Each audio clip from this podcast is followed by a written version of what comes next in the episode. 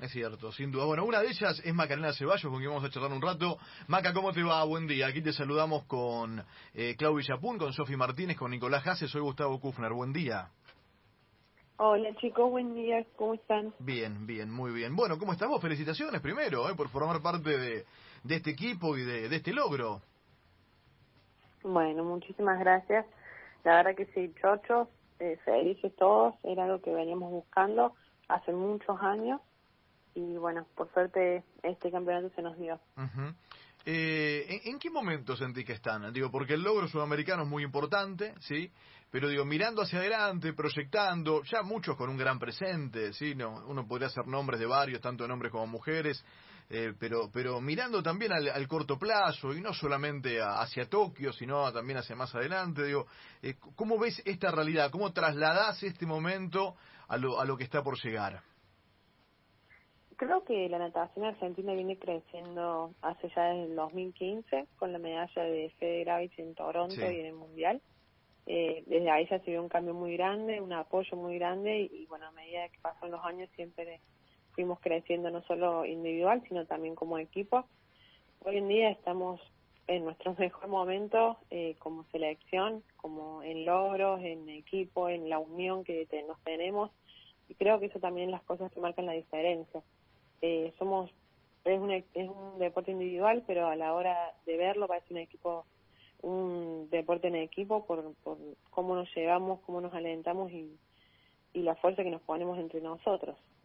Maca, ¿cómo estás? Buen día. Te saluda Claudia. Eh, cuando vos decís, hay un cambio que se viene dando desde 2015 y marcás el tema del apoyo. ¿Ese es el único cambio o hay otras cosas que fueron trabajando y que vos viste que se o se profesionalizaron o mejoraron y desde qué lugar para que de repente, después de tantos años, haya llegado este, este logro tan importante?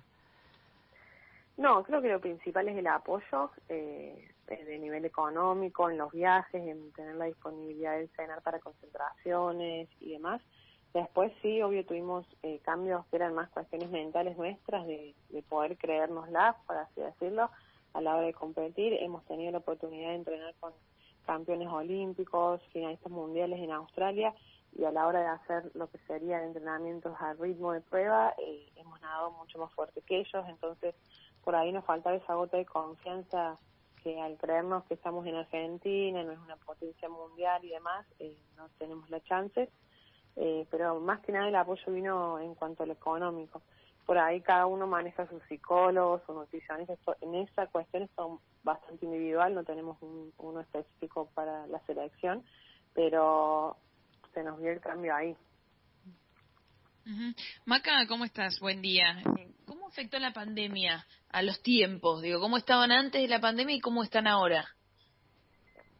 La verdad, bueno, a nosotros eh, se nos suspendió el sudamericano el año pasado, dos semanas antes.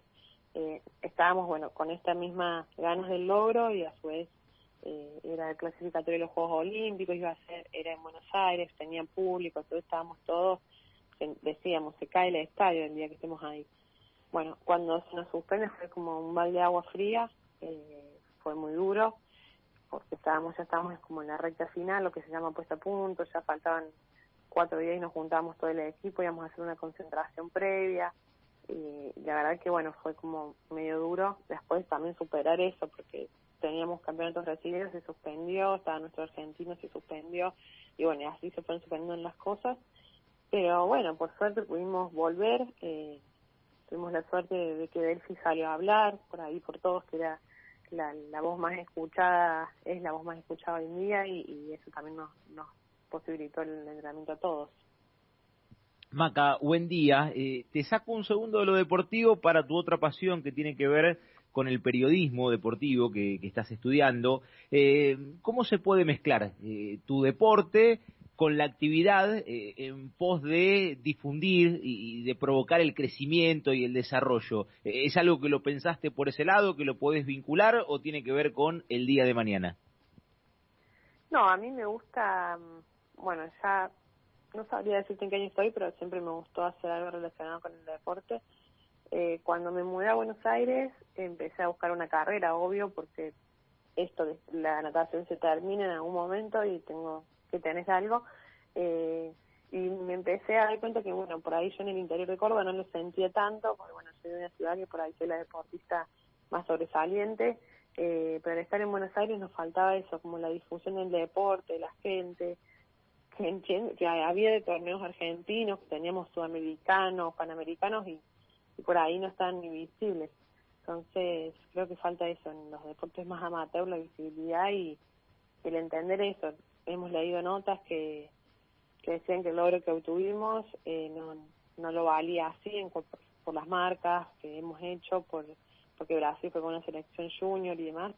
Creo que por ahí eh, uno que no sabe, no entiende todo lo que pasamos, el esfuerzo y, las cosas que por ahí tenemos que hacer para, para poder estar ahí, ¿no? Es cierto. ¿Cómo es tu historia con la natación? ¿Cómo, cómo, cómo se da el, el, el comienzo, el punto de partida? Eh, yo empecé en Río Cuarto, bueno, yo soy de acá. Eh, al principio hacía gimnasia artística. Eh, somos cuatro hermanas y las cuatro íbamos a gimnasia artística. Después, por cuestiones de la vida, mi hermana más grande, Florencia, se fue a, practicar natación y como yo era muy unida a ella, la seguía mucho. Eh, a los ocho años la seguí, dejé gimnasia. Eh, hubo un año que hice las dos cosas, pero Después, obvio que empecé a tener más logros de natación, tenía muchos más viajes, que era lo que a mí me gustaba, y bueno, eh, dejé gimnasia por natación y ahí a poco me fui enganchando más. Al principio no me gustaba nada, eh, no quería saber nada, pero bueno, por seguirla a ella me quedé.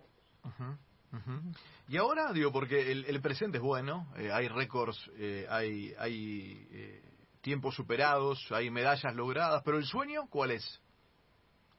Ah, creo que mi sueño y el de todo deportista por allá más amateur serían son los Juegos Olímpicos. Eh, ya Río lo viví quedándome afuera muy cerca y ahora la verdad es esa. Eh, obvio sé, soy realista en los tiempos que hice en sudamericano y, los que tengo que hacer, eh, pero bueno, creo que todo se da su debido tiempo y todavía quedan, me quedan etapas clasificatorias, tengo uno en mayo y creo que tenemos un viaje en el exterior y eso es también lo que motiva. sin dudas. Maca, felicitaciones por el gran sudamericano que han hecho con todo el equipo. Eh, y, bueno, muchos éxitos para lo que viene. Como bien decís en el final, es, es largo el camino y hay que, hay que seguir trabajando para, para llegar a esos sueños. ¿eh? Así que bueno, un saludo grande aquí en nombre de todos. Bueno, muchísimas gracias a ustedes por el espacio. Macarena Cebacho, charlando con nosotros, eh, integrante de la selección argentina de natación, ganadora de un sudamericano después de 55 años, Claudia